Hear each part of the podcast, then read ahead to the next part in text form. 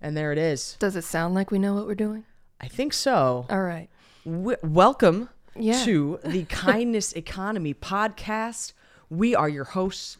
My name is Rebecca. I am bonus parent Baba on the internets. You can find me all over the place.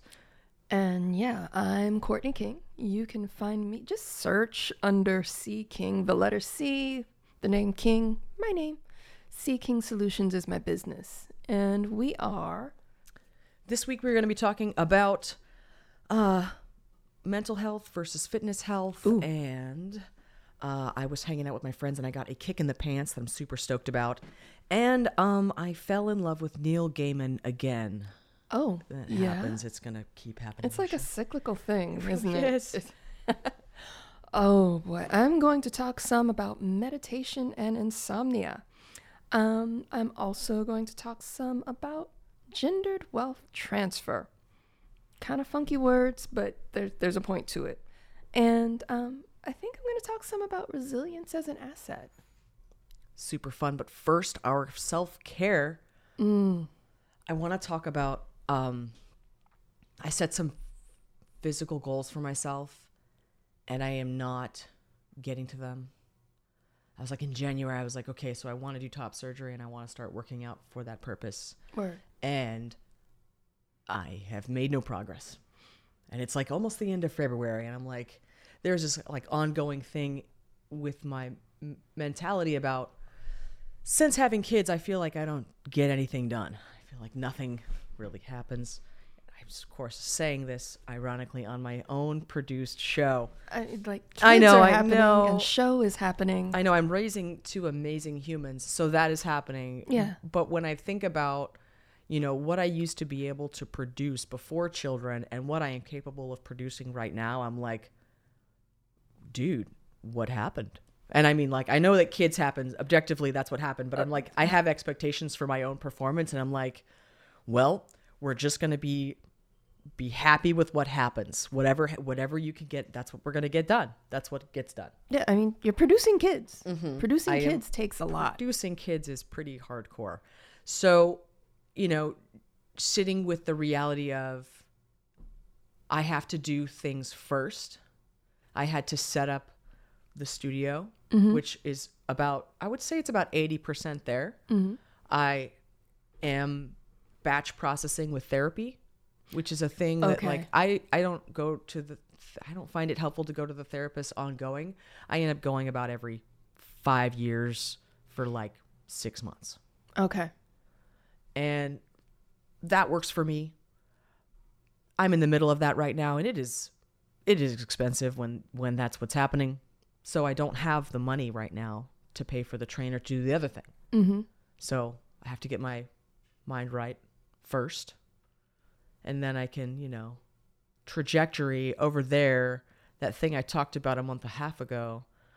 It's still I still see there. you. Yeah, It's it's, there. there. I'm pointing into the distance over Courtney's head like there's something in the wall behind her, but that's not true. It is. Anyway. It's staring at me. I know it. It's there. And so that's just kind of, I wanted to take a moment to, you know, talk about that process of just like, I am usually a big old fitness nerd. And at this point, like, oh, well, we have to wait a second. Yeah. And there's things that are come first, and there's the things, you know, not just your ligaments and tendons that have to get aligned mm-hmm. for you to get your fitness in line. You need to get your mind right. And so, you know, just spending a moment to be like, yep, that's what you're doing. It's cool. You've only been to the gym once a week, maybe for a while. That's okay. And we're cool with that. You know, so that that's sort of you know, rest days and the power and the work that's being done when the physical work isn't being done and just to acknowledge that. Yes. I one life happens and these are like you can't control that. Sometimes I, I joke that life life's all over your face. Just That's a f- hilarious visual and I love that. Thank you. I mean that it just happens. It- But there's such a focus on the active, the doing, the things that you see people out in the world doing, like, you know, lifting weights or going for a run or playing soccer, or doing these like large, obvious movements that there's a uh, a tendency to look away from or discount the thing, the subtle work, the quiet work, the internal work, the things that you do or uncover in therapy, or the things that you wind up sitting with quietly in meditation. That's not. Mm, I was going to say it doesn't lend itself to an Instagram feed, but I have seen people work that whole meditation wellness angle as far as like making it pretty. But it's not that uh, outward drive. Ugh, very yang focused. Yes, I'm totally stealing language from my acupuncturist. Um, b- I was about to say I don't even know what that means, but I will look it up and Yeah. add it to the show notes for everybody else who doesn't know what that means. But that's fine. but um, yeah, there is that tendency to say, oh, yeah, there's this thing, which I find interesting because my fitness for the week that I was going to talk about is about passive work. Um, and I find it really interesting. There's, uh, like, I do all the active stuff that I do falls under what functional range conditioning, but there's a passive component of it um, when I first started going to the gym, there were three trainers that I worked with, and one of them took a break in order to go study um, functional release, I think is the term for it. I'm not sure what the technical term for it is, but it's there's active, like if you raise your arm up over your head, like I'm raising my arm right now, and that's active motion. I am raising my hand. But if I relax, and let someone else raise my hand up over my head and then feel where things slow down or get tight. Like, what can they observe in my arm in doing that motion when I surrender muscular control to them? That's passive motion. So, passive, like, I went, the trainer is getting his certificates in that passive training and needs to collect hours. Mm. So I went like, yes, hours are yeah. collecting hours. Oh critical. yeah. When you're working on various certificates or trainings, then yeah, you have to go and practice. But it's like, yeah, sure, I have a bum hip. Please manhandle it. See what's going on. I like, I am happy to be your guinea pig.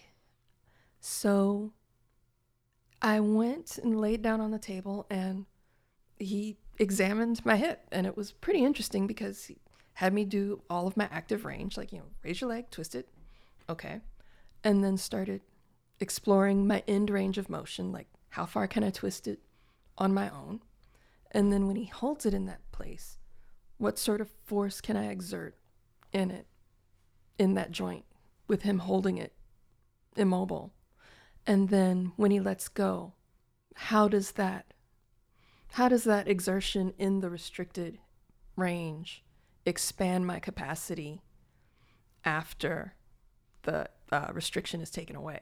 My applied kinesiologist is also a chiropractor and also does a bunch of that stuff. Yeah. she's adjusting me, Uh huh. which I say in quotes because it's not like a normal adjustment. It's it's exactly what Courtney is describing. You're like, she'll be like, push against my hand Yes. with your leg, Yes. and we'll just sit there holding it for a second. Mm-hmm. And it, and then it's uh, you let go, and when you let go, it's like oh oh oh, there's all this motion there. That's and it's there's actually video of it um, that I can share with you. It's on yeah. uh, what, what, what, what, what, Instagram. Yes, um, that thing with the pictures.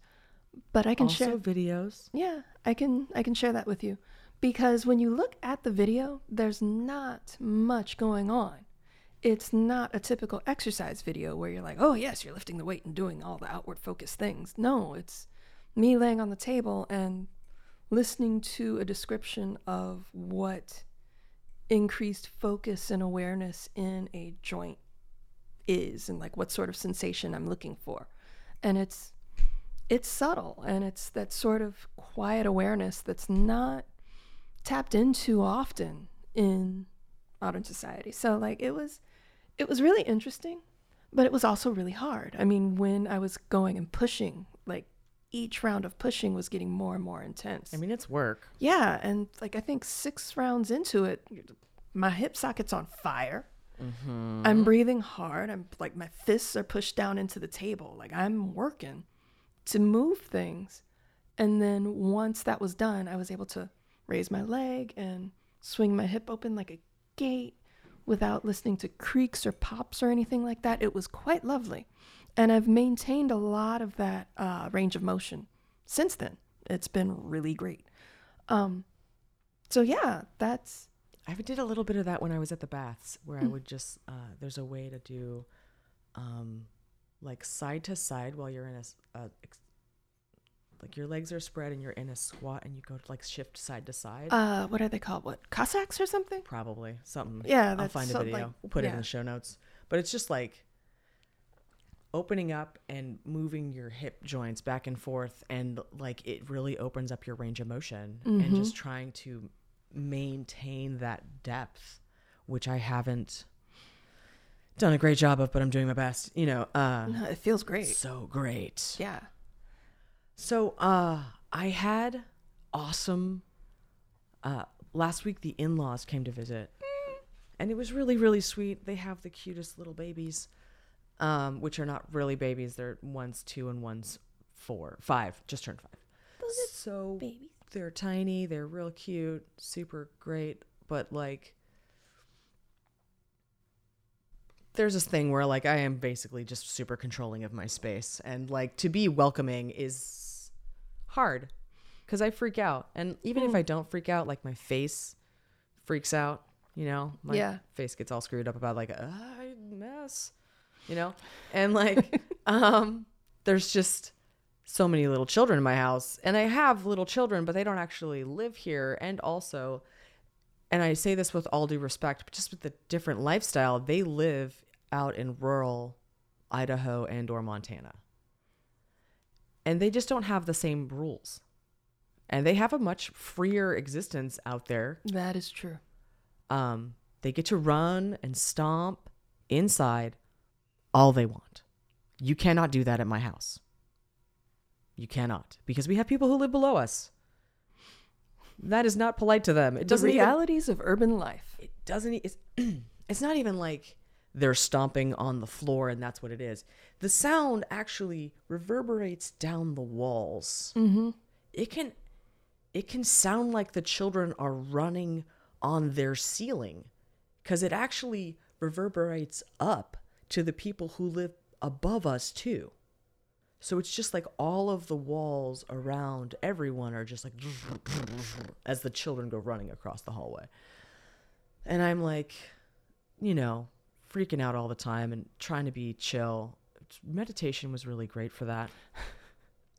Just to be I want to be welcoming. I want them to feel like they're welcome in my home because I want I want them here. Yeah. They are so lovely. They've been the the couple that has done the least um, othering of us.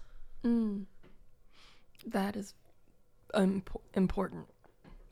and you know as a like i was her first long-term gay relationship and so it was like the first time they had to have those conversations. Mm.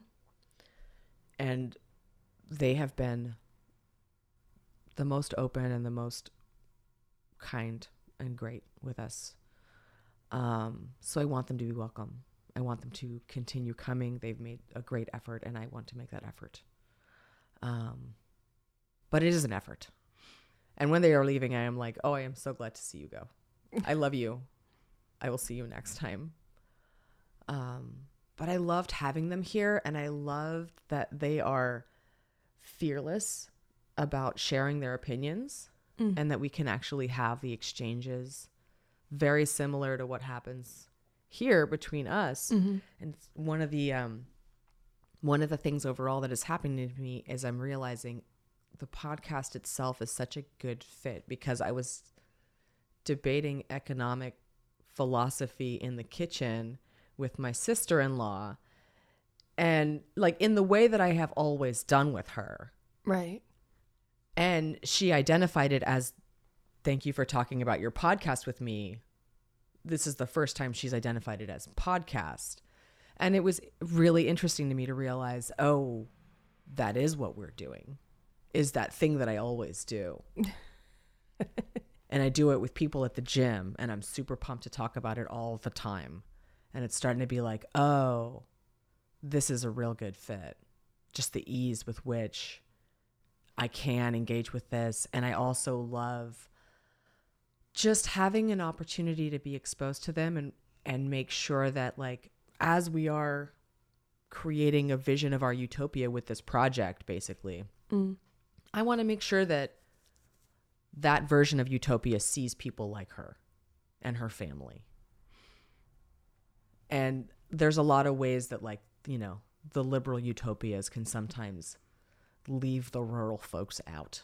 That is true. And I do not want to do that. I know that there's a lot of ways that basically urban liberals will effectively only bring up rural folks for the purposes of making fun of them. And that's basically the extent of our conversation about them is that they're either dumb or hilarious for being dumb.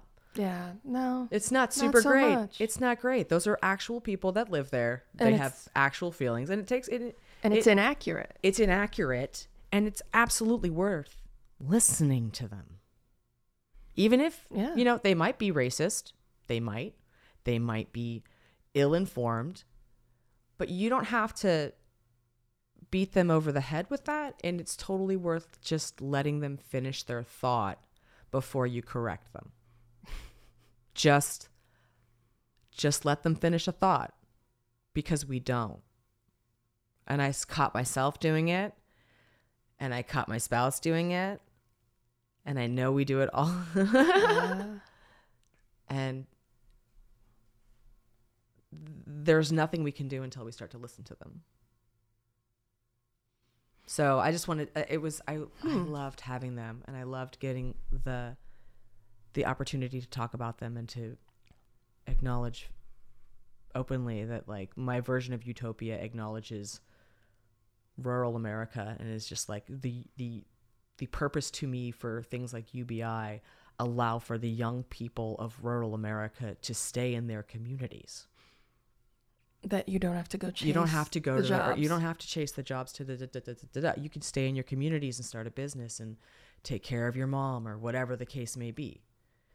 That's what universal basic income to me does for folks out there. Mm-hmm. And that's super important to me and I I'm so glad that they came to visit. And I love them. Yay. Mm-hmm. Yay, in laws. No, I I did go hard on the meditation this week because I have been dealing with insomnia. Mm, fun, I say sarcastically.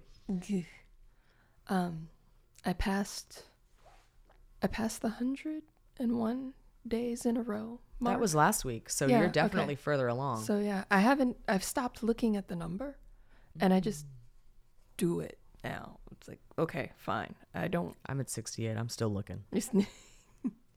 You'll still look for. I'm looking. But um, it's there on Insight Timer. There are sleep meditations, and I listen to a lot of them. Um, and there's a set of meditations called Yoga Nidra, Yoga Nidra, I've been doing some of those, yes. and I had a pretty interesting experience because a lot of times I'll do a sleep meditation and fall asleep. Great, love that stuff. When?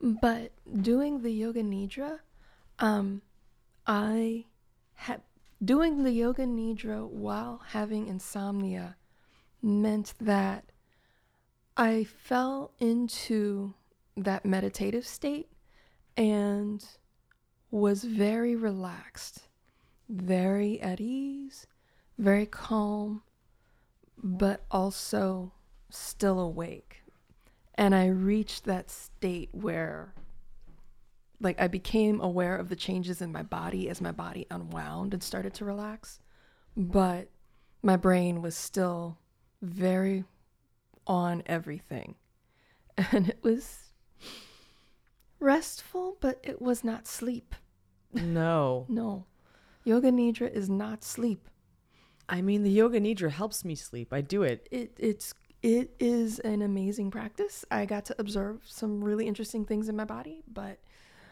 it is not sleep. I definitely get more restful sleep before, Mm, if, if I Yoga Nidra before sleep. yeah.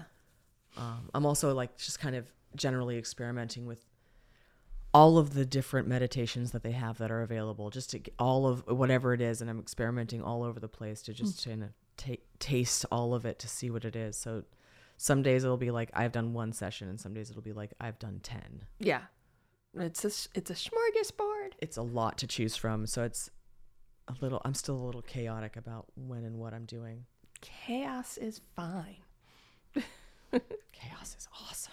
Yeah. Chaos. Yeah. Ride it. So speaking of chaos, I saw some of our friends this weekend. Oh. Mm, the clowns. Uh, the clowns they gathered Yes. and I hung out with them and on the more on the like, you know, it's what we're doing is building and vibing on a thing that is like feeling like it's really hitting a stride. mm-hmm.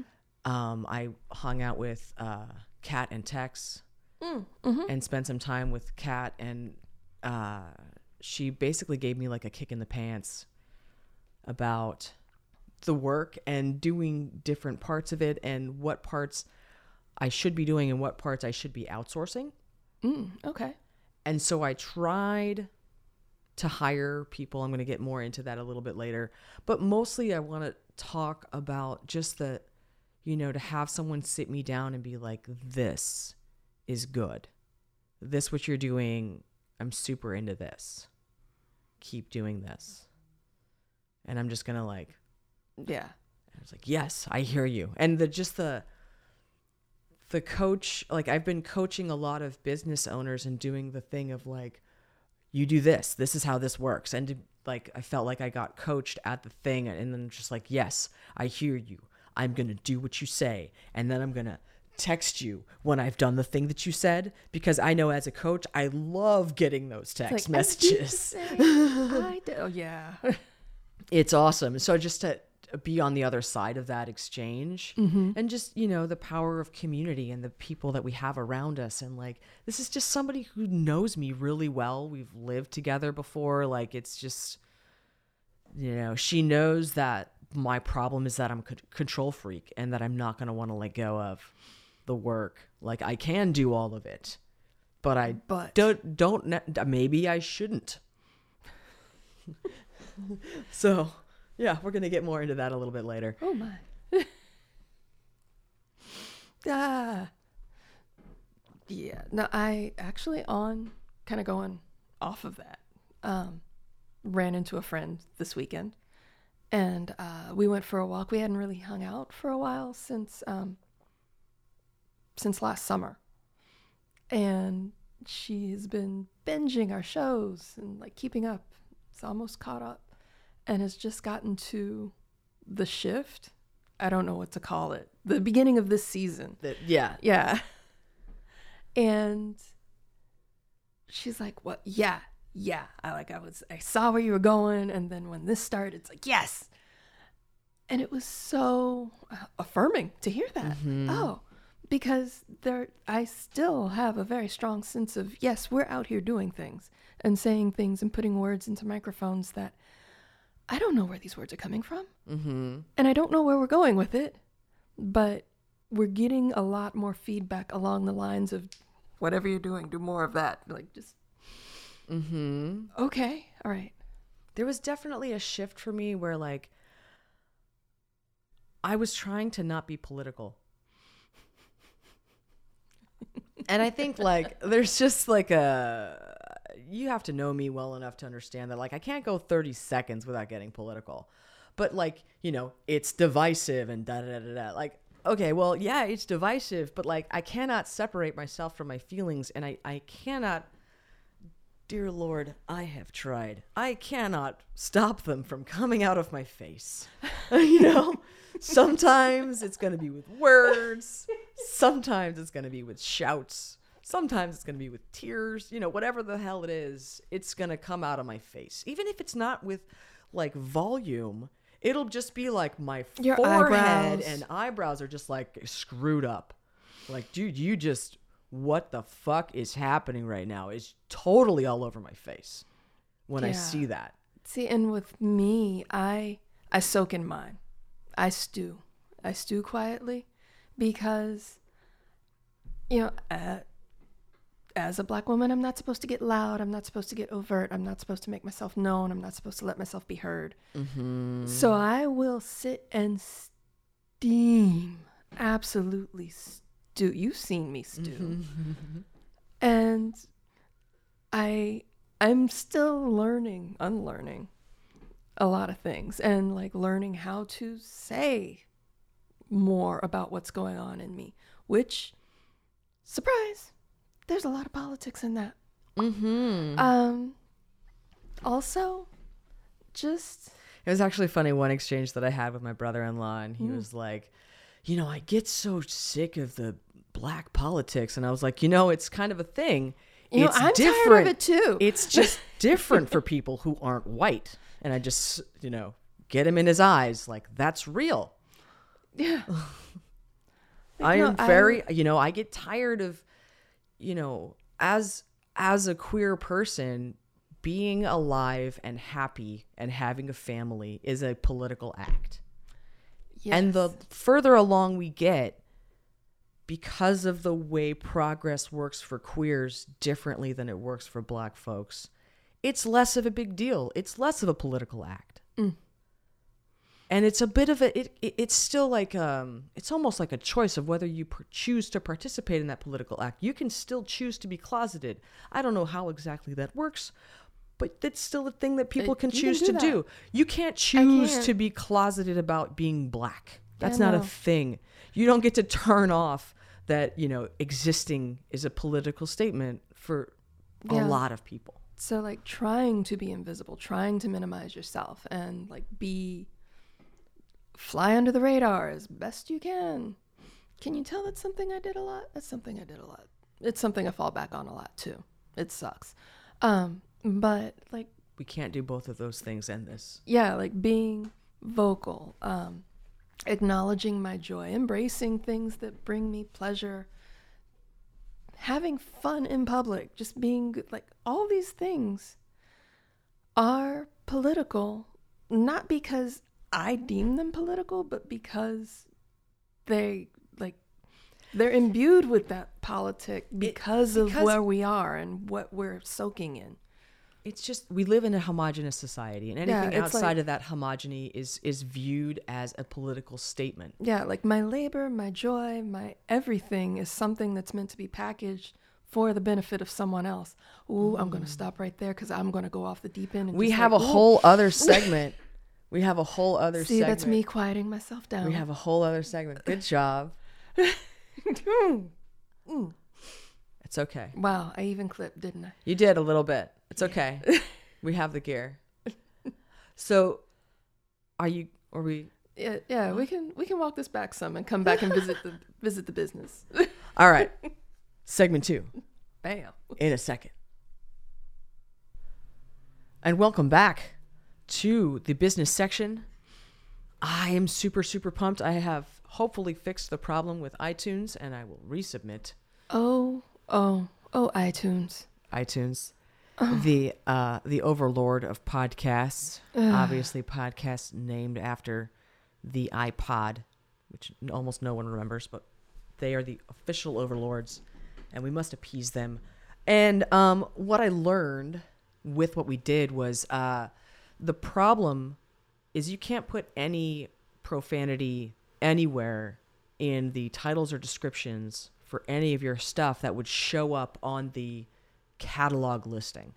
Because the catalog listing is the like for the general audience space. And even if you self-censor your vulgarity which is what we did i had in the description for the show i have or had uh, externalities and protectionism are bullshit but i like kind of asterisked it so it didn't actually say Come bullshit through, yeah.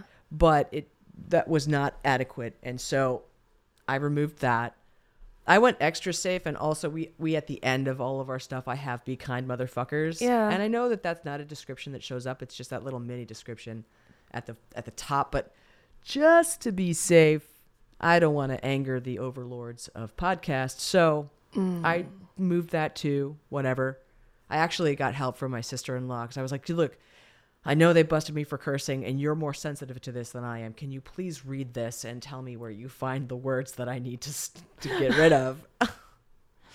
yes. Everybody has their talents. So, so that happened, and uh, I went back to the podcast class last night, and Oh. just just long enough. It, it was actually really useful because I hadn't yet thought about, and it's so silly of me to not have thought of this.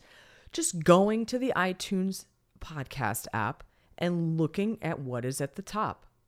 What are the most popular podcasts right now? I know. Uh, what is Oh. it? Joe? Is it Joe Rogan? Is Uh-huh. that the guy that we were listening to when you came in? I I, don't remember. so.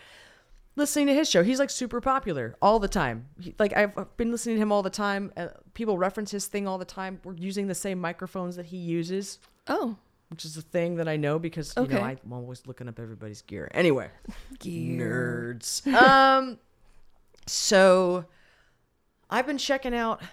I was checking out his show, and it's like you know he's the guy. He does MMA stuff, and he's like a a judge, I guess, or a commentator for MMA stuff. Now he did a lot of uh, mixed martial arts fighting, and basically he knows a bunch of badasses. And him and his badass friends just like shoot the shit for like a couple hours. And it's just like the the action movie version of a podcast where just these guys are, you know, badasses and talking about stories from being badasses, which is mostly cool. Okay. There's some actual stuff where he's actually a pretty sensitive guy. Um, I think that there was, you know, obviously there's some some um, places for improvement. We'll say, you know, he opened with like, you know, he wants to whine about social justice warriors and stuff, and and people complaining about things that don't matter. And it's like, well, you know what? As a white dude, I bet it doesn't matter to you, and I I understand that perspective, but you're wrong, bro. Just you know. I'm more of a social social justice ranger, I think.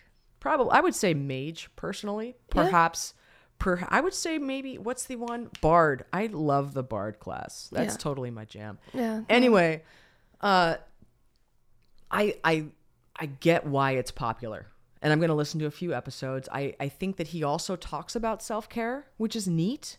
He also sort of speaks to um a sort of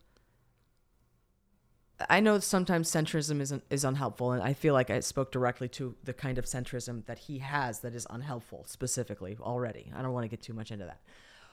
Otherwise, he's talking about like the ways that you know when he's in a fight and when he's sparring with someone, he's just so focused, and that's his meditation. Mm. Like that kind of sensitivity to you know the alpha male situation, and I like that that he talks about that. And I like that he's also talking about it, you know, a lot of different stuff. And one of my superpowers, I would say, is the ability to sort of swim through cesspools of media and not be offended by what I find. I mean, I'll yell at the radio like an old man, but I'll still keep listening because I believe in the value of the content. And I believe the value here is understanding how popular podcasts work. Okay. All right. All right. There's a lesson to be had in there. So I'm listening to it. Right. And there's a bunch of other stuff. I mean, there's some stuff that's like, you know, uh, crime dramas and blah, blah, blah. I'm not really that into that. I understand how they work. I don't need to listen to that. Um, but listening to what is popular to make us better mm-hmm. is what I'm doing. Okay. Understanding what is being talked about in the podosphere. I don't know if that's a word. I just like making up words. Words. Uh, words are fluidy. Um, so, uh, yeah, just sort of experiencing what is happening out there seems cool. And there's a couple of other podcasts that are similar to his. There's a guy in the top 15 maybe that's like Mike something something, and he's like a former uh, Navy SEAL, those kind of guys, you know, yeah. There's the alpha male. Uh, like square jaw. bro down. man. Yeah. It's like an alpha male bro down show. And it's like, okay, I get that. It's sure. like a confluence of square jaws. it is. It is. And there's a lot of people that enjoy punching those square jaws. And there's a lots of those square jaws that enjoy to be punched. It's a whole cycle of they're delighted by their violence. It's fine. Uh, okay.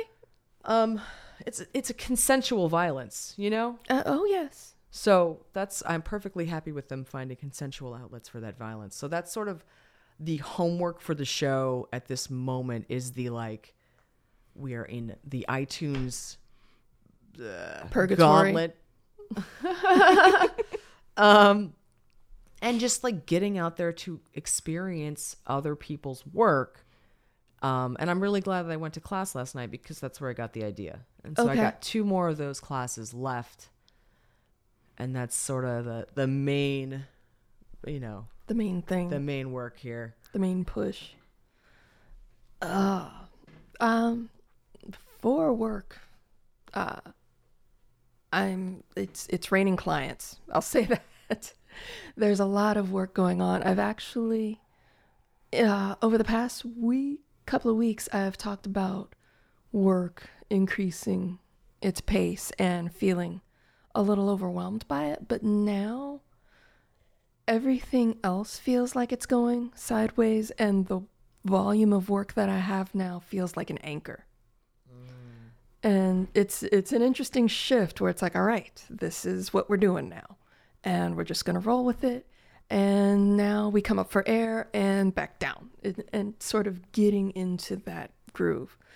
Um I I won't go so far as to say I've hit my stride completely um, because there are still a couple of things where it's like, all right, yes, I still need to smooth that process over some, but it's a it's there's a definite shift in how I've been feeling about the volume of work and handling it and everything. Um, and in the meantime, blah, I've been thinking about a lot of peripher- peripheral things that are relevant to what I do. Um, one of the things, like on my notes, I wrote down resilience is an asset. Um, and I'm actually going to double back to this note um, because it's relevant now. Um, there's a group that I follow on Instagram called the Nap Ministry, and they do performance art based on rest. And Perform. I mean, I like performing. I also like napping. So I like this. I like where this is going. Carry on. yeah, and it's um sort of a deliberate questioning of productivity. Um and doing the things that you need to do in order to take care of yourself, in order to cultivate your own resiliency. Take a freaking nap. Like the modern culture is not really set up to encourage people to chill or slow down or move at their own pace. It's very much turning folks into autom- automatons functioning in service of some larger profit generating thing. The, the Spaniards have a thing called siesta, Yes. and it's a, a, a very important thing. I am a fan of siesta. Yes. And like examining rest as a revolutionary act, as deciding to not participate in turning yourself into this profit producing machine. So just the idea of that that rest is not productive is is Going back to what we were Yeah, talking about I- at the beginning of the show. I just can't. It's not real. When you're resting, your body is working its hardest. yes. Like that first It's pushing out fingernails. that You're first- growing hair. when you go to sleep, the very first moment at night until whenever you wake up, whatever that turn is, Mm-hmm. that is the most healing your body is doing in the shortest amount of time. The most healing is that first moment of stillness when you are asleep. Like that is when the magic happens. And rethinking rest as an important component of your resiliency. And that resilient like that resiliency is yours. It is it's inherent to you. And it it i- it is an asset. Your resil- your rest contributes to your resiliency and your resiliency is an important asset that you possess. But then, like, it's almost like a video game. What do you spend it on? Your resiliency? Yeah. I mean, I spend it on this. Um, that actually kind of uh, doves into what I'm talking about right now with uh, failure Mm. and failing early, failing often, failing all the time to figure things out. And this week, the failure was not just the iTunes, but also uh, I've been working. When my friend kicked me in the pants this weekend, she was like, "Okay, you have the footage. Why haven't you produced a video?" And and and, Mm, okay. and and there's a little bit of just because you can like for example i have the skills to produce the video. And she was like just because you can produce the video doesn't mean you should. You can also hire somebody else to do it. And it was just enough of a kick in the pants to just sort of like okay i'm going to try to do this and try to figure this out. And and i didn't even end up getting a video made by somebody else. What happened was i had trouble transferring the files to them because it's huge we were sitting here talking for an hour More always than an hour. more than an hour it's a lot it was like 40 gigs of content that I was trying to get to this person to do it. And I know how working this works. I wanted to give her notes so that she doesn't have to sit there, you know, going through all of the content, figuring it out. That's expensive. So by the time I'm like, get all the files together and the notes and I'm sending it to her, like, we're like 25% of the way there. And I'm like, you know what? I'm going to just, I'm going to just have her do it and I'm going to do it myself and just see what it looks like. Mm-hmm. S- See what the difference is. And then the next time, if I want to hire somebody to do something, I have an example exactly of what I want it to look like. And that's a little bit easier to communicate. Yeah. So well, I went ahead with it. By the next morning, she still hasn't figured out how to download the files. I don't quite like this is the first time I've hired somebody remotely that I need to fi- file transfer this much to. So maybe I'm doing it wrong. I don't know. She can't figure out her end. I can't figure out my end. But by the next morning, I had done finishing the the editing, and I was like, you know what? I'm ending this contract. Thank you for your time. We're good. And and I got through all of it of producing it. I got it up. I, I, I got it up on YouTube. I produced the slide for YouTube. Oh. I, I did I, I did about 99% of everything. I get it up and it's a, a 61 minute video. And just like looking back on that, like it that's a movie. Mm-hmm. We are not producing movie quality footage for this, folks. This is just a single shot staring at us. There's a whole chunk of the Rantafesto that's totally out of focus, so I couldn't even really Use that. conceivably just use that because ah, it's poop. It starts out out of focus. Like who's gonna watch that? Me, sure. My spouse, sure. Couple of my friends, great. But it's not good co- content it. that I want up on for posterity. Like that's not where we're that's not what we're doing. Um, what I want to do once I got it up there and realized like this is a super meandery thing. Like people will listen to this, you know, while they're cleaning their house or whatever Yes. that case, if they're on their commute, whatever it is. We can be kind of meandering and chilling, and it's even real nice now without the lights Yeah, for the we're video. not We're not doing the video, so it's actually even less produced. It's real super casual. I noticed like right at the beginning, I was like, "Whoa, this is This is more mellow. really different um and to not have to fuss with all that other stuff is really great and and just like realizing that the meat of our content the real good stuff is that rantafesto at the end. Yeah. where what what if we just got you know if we set up the set for recording those specifically and get the vampire ring light you know so we get the vampire eyes in the video learn our lines and just like you know rantafesto it directly into the camera the way it really should be and we can sort of use this time to workshop the various rantafestos we want to do and batch process them and have them, you know, scheduled out for four to six weeks or whatever. That sounds totally dope. And I wouldn't have figured any of this out had I not basically produced something that I kind of knew was going to fail. Mm-hmm. Like, I knew this wasn't going to work. But I've also, like, I know I mentioned Neil Gaiman earlier. I love that man so much. And, uh, and they got me those marketers. They got me good. They got me Uh-oh. right in my pocket.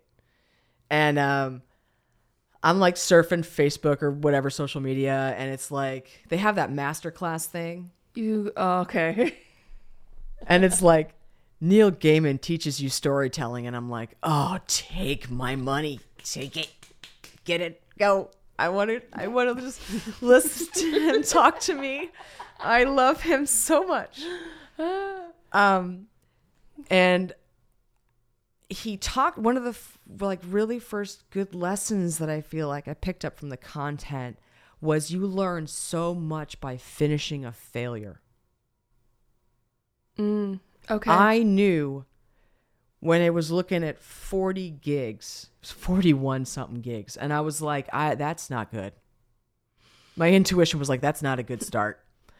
This person on the other side, like I do eventually have to hire somebody. This person on the other side cannot get this chunky shit out of nowhere. This reverse, is not reverse, reverse. this is not actually a thing that's working. I know that that's still not working. I still finished it and did the uploading, made the slide, did all the things like I'm supposed to. I uh, prematurely got a TubeBuddy account, which is a, a way to SEO. It's a SEO tool for YouTube that I, I really like. okay. I'll put it in the show notes, of course. Um, but there's no. It was terrible. I even knew that the meat is the Rantafesto, and when I got to the Rantafesto and it's out of focus, I'm like, garbage. Keep going. you you just keep going. Just just yeah, you know that looks like shit, and you're gonna keep going, and you're just gonna finish this. Power through. Sometimes you just gotta power through. and I learned so much. And like he was so right. Like that he didn't really like the story that he tells in the class is like he didn't really learn anything. Like he started a million things. And he knew it wasn't going to work and just stopped. And it wasn't until the part where he got to, you know, this isn't going to work, but I'm just going to keep going anyway. And so, like, I had him in the back of my mind the whole time. And I'm just like, I know this isn't going to work. And I'm just going to keep going anyway. And I'm so glad that that's where we ended up. Is like, oh, I have a so, I have such a solid plan for what we're going to do on YouTube Yeah, because, I completed the failure. Yeah. So failing is that other thing of like resilience. You got to fail. Mm, yeah. You got to be willing to fail. Yeah. Not attached to the outcome. Just, Just like eat it. Just. Just eat it. Ugh. Well, that feels like it dovetails into the next thing for me. We're so good at We're getting like we're getting better at this whole like getting in vibe with each other. But like the um I had I had an interesting experience this week that I'm not quite ready to talk about, but one of the things that happened in the I don't know, unpacking of it all was that someone brought up Facebook as a an example of how to properly go about business as in you know But they literally brought up the like move is- fast and break things, right? like, Like, their motto is move fast and break things Facebook's part- motto is not that anymore Uh, because yeah. mistakes were made. Yeah. But the thing is, like, br- one, bringing up moving fast and breaking things. I, in the conversation, I just kind of paused and was thinking, really? Re- We're going there. Okay. Um, but also, there, there are multiple things going on here. One, um, the comeback to that was, well, they, you know, they they've made some mistakes, but look, they're a multi-billion dollar company. And in the back of my mind, I'm thinking, is it really all about them? Like, At how what cost? once- how about for once we take a step back and say, you know what? Maybe we don't have to get all the money. Maybe we don't. Maybe we can slow down and look at some other things. Like, will will you be Scrooge McDuck swimming in a pool full of coins? No, no, you won't. That would not even be fun. I mean, really, can you imagine where those coins would get? Hurt. I mean, seriously. but but you you will using that whole move move fast and break things, um, kind of speaks to this um, I don't know disposability of people and this disposability of of people's resilience. It turns people's that asset of people's resilience into something to be burned through. I don't know, in order to get all the coins. And it just didn't sit right with me. I I felt very weird about it and started to think about like another way to look at the Facebook motto, which is apparently is not their motto anymore. It's not necessarily move fast or break thing and break things. It's uh, move fast and break people. Like when you start to look at people as things that are broken in service of achieving this goal of profitability or more profit. I don't even I don't know if It is profitability is the right the thing, but like infuriating thing to me that modern economics it, it turns it turns humans into numbers. And and and like it- there's a there's a scene in moneyball where like they made a lot of money. And it's because terrible terrible things had just happened to the economy. And they started dancing and uh brad pitt's character like scolds them so hard with a real real number that is for every percent of unemployment thousands of people die. And that's real. Yeah. and we treat you know commodifying labor the way that we have is is inhumane we've got this whole situation where like we, we believe that people have to work. Doing what? Like what is particularly dignified about the shit work that people have to do just to get by? But there's that have to work thing where it's um all this technology that keeps getting developed, the more, the bigger, the better, the faster, in order to streamline our lives to fit more fill in the blank in so that ostensibly we work less.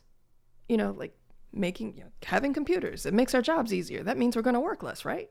No, like there's more keeps creeping in. It's like uh, people's possessions expand to fit all available space. right The work is expanding to fit all available efficiencies. And the second you just decide to you know do you're just going to do something else you could if you could just stop doing the shitty thing you could maybe do anything else. That would be ugh.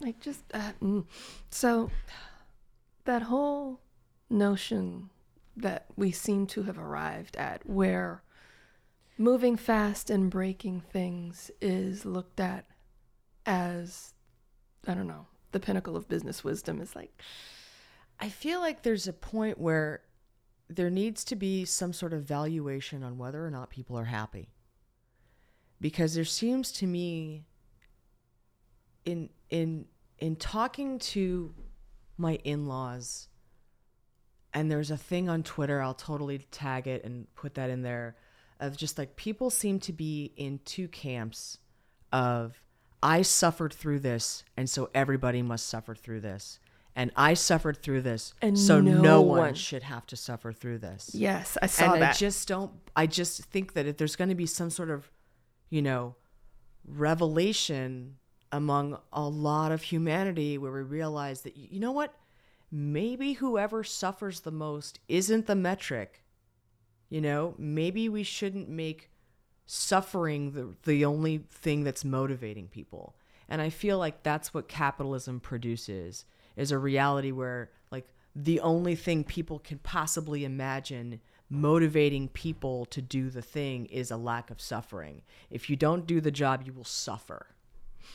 Mm, okay I want to know what if we decided what would make people happy and what would what would they do if they were happy? I don't want to be like let's make this person suffer until I can make them and motivate them to do what I want. And I feel like that's sort of the disconnect right now with capitalism. It's it's like you're going to fail until you suffer and then the suffering will motivate you to do better and then you won't fail. It's like, well, how calvinist of you uh that's brutal, man. There's uh Yeah, and yeah, the justification of like allowing poverty of like, well, they just failed. yeah Like, no, failure is a tool. When can failure be a tool? I want failure to be a tool, and we can't It's not a moral judgment. It's no, it's just an opportunity to learn. We learn the most from failure, from completing that failure. that is true. And presumably that is where you would get the resilience from in addition to the self-care which in my case at least oh god this so much failure. The working to failure and understanding the like the needing to do all that pre-work, the needing to take care of myself in order to take care of my kids. Mm, yeah. That part figuring that part out. Thank God I did it early. Um, but That act the the working to failure line act takes me back to uh, actually track practice in high school. Um, because Coach Davis would run us until we were dog tired, and then the workouts would start. Uh, yeah, the, it was. She would run us into the ground, and then she would say like work us to failure right. because that is where the growth starts. That's what, what teaches you your true capacity. that. And I remember, like, can't we just have the workout? And she's like, nope. And we would keep doing drills until everybody's just like ready to fall down. And she's like, okay, get get up, everybody on the line. Like, oh, oh, this sucks. Mm. But then we do it. The work that I'm trying to get into right now is about reframing failure. Mm. And that's where I was like, you started talking about um, alchemy. Yeah. I started talking about alchemy and what alchemy does that's different. And I haven't really got into it yet. I want to spend more time studying alchemy because what it does is it's not about pass fail, it's like changing states. Yes. And it's teaching you what I just want to spend time with those metaphors of changing state and what it means to change state. It's a little bit of what I'm doing with the with the elements in my meditations Mm-hmm. and understanding and, and being being a different shape in my body in a vibration kind of way i that's sort of like i don't have a rantafesto specifically about this but just the failing early failing often but also just finding new paradigms whether it's alchemy or you know elemental powers or re- even if it's religion for you you know getting a sense of reframing away from just the idea of failing as a bad thing. Like failing is a change of state. And we need to get away from the fear of failing because there's just that's where that protectionism comes in. Is that fear of failing. And to me, the UBI, the universal basic income and that Medicare for all option is it actually disconnects the business owner and the business itself from The basics of life. the reality that when I need to lay people off, they could die Yes. because their livelihood is connected to my business model. And if I fail, my employees could die. If I fail, my employees lose access to their health care. Of course, I have to succeed at all costs. When we disconnect our business models from the need to provide a living wage to human beings with things like universal basic income, Or you are free to fail. You are free to take chances. But then you come up with way more awesome iterations and way more interesting you can take changes. better risks. It's amazing what this could do if we could just have the freedom to fail all the time without it meaning death. Failure should not mean death. It's everything we learn is in failure. Unless you're flying squirrel suits, which is those winged suits, Oh, like apparently those. every single person, this is the stuff I learned listening to Joe Ro right? He, every single human being involved in the development of those squirrel suits is dead. Wait, what? Seriously. the first person, the first per, the person who invented it, according to them, the person who invented it died in the maiden voyage. I don't even know how a, how a, a pastime continues after that. If they can do it, folks, we can do it. We need to, you know, that's a choice that that individual makes for themselves, Build right? a better squirrel they, suit. if you want to build a squirrel suit, you got to strap it on yourself, okay? They they did not externalize that risk, and I respect them for that, even though they're dead. I, yikes! That wow. You got to be willing. You got to be willing to strap on your own squirrel suit. And the way that we've done things, where you know the way to get talent is to provide a good livelihood for people, that's still going to be a thing. But I want it to fail only so far. Yeah, there's something to be said for lowering the stakes. I mean, like thinking about the resiliency as an asset and like breaking, moving fast and breaking people. That's um, lowering the stakes so that it's not that you're breaking people. You can go back to breaking things. You can break a thing. Plenty of things to break. Um, that's I don't know if that's motivational, but it doesn't matter. like, oh wait, we're, we just turned a corner there. No, but lo- like, ah, and I'm. This thought is forming, like as we're talking right now. But lowering the stakes around, actually, yeah, lowering the stakes around failure, mm-hmm. lowering the stakes around what is considered something going off the rails, That's okay. so that it's not that, oh fuck, I lose my insurance and I lose like all this other stuff. And as, as paternalistic as perhaps it sounds, that's basically what I do with my kids. And if we're going to live in a civil capitalist society, I want the government to sort of do that with people of just like, this is how far we're to go. Yeah. And that's like, I allow my kids to go this, This far, far. but their play, their stakes for failure are real low.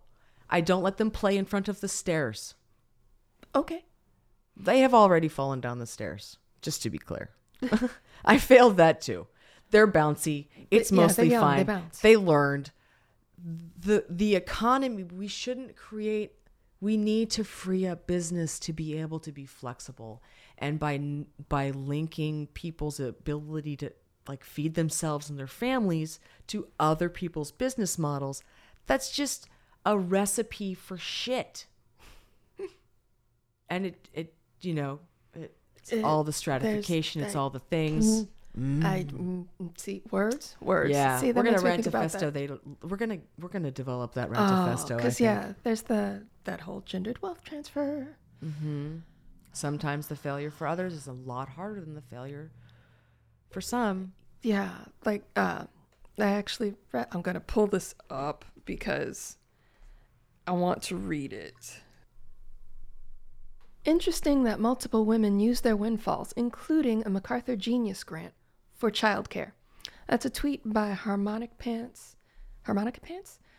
Um, talking about a woman who won a MacArthur Award in 2013, and she was asked, What are you going to spend the money on? And she said, I'm going to spend it all on household help so I can spend more time with my kids and more time on my job.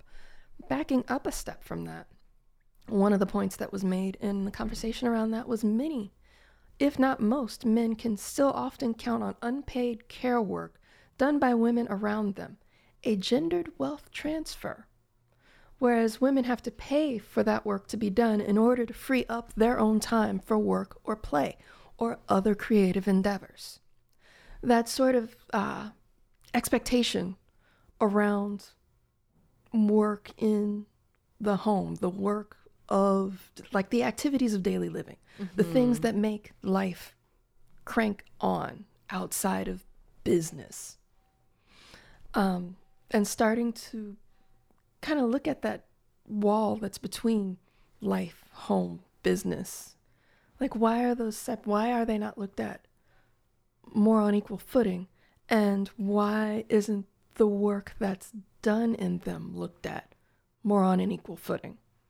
Um, like it is a transfer of wealth. And when women opt to, and like, let me back up from that because it's not always women that make this choice, but when people choose to step into caregiving in general, be it children, be it elderly parents, be it friends, be it people in their community that they value, when they step into a caregiving role that is divorced from people's business models, they wind up falling through the cracks in such tremendous ways where they're not paying into uh, the social security system. So they like miss out on that sort of like little catcher's mitt underneath them, In and they addition miss to out. like lost wages, just Yeah, there's- specifically. there's lost wages. There's like I don't know access to their own health care since they're not employed by somebody. They have to like jump through hoops or find somebody to partner with in order to get their own healthcare needs met. And why? Mm-hmm. Why? And and it's but maybe it's weird that I'm asking why. I feel like it's weird that I'm asking why, but I feel obligated to ask fucking why. What is up with that? Um and Mm-hmm. and the assumption the assumption there, I think I might have talked about this in passing last season. It's sort of tied into what seems like it's becoming an outdated structure where of uh, fam- familial structure with the nuclear family. You get married, you have a wife that produces children. The children are labor, and you, A like, wife that produces children and a clean house for you to come home to with dinner in it. yeah. uh, mhm. I think mm, I'm making a lot of faces right now. It's okay. I'm, mm. but there's that that expectation of homes having a value producing unit, a, a value producing individual in it, um, discounting that person's need, want, desire for things outside of that. Maybe reevaluating the distribution of that, the val like what value is placed on that. Mm, I, mm, I'm getting tripped up. I'm just gonna stop. It's okay. I think we're good. mm, So we're gonna call it. I'm gonna call it. Thank you so much to all of our listeners. Thank you. If you would like to give us a comment or give us feedback, yeah, Uh, I I want to hear kindness more kindness people. econ kindnessecon at gmail.com the website was down last week but i fixed it kindnessecon.com and uh yeah please take care of yourselves and the people and the world around you yeah, let's let's go find out what the future holds. i hope to see you in the future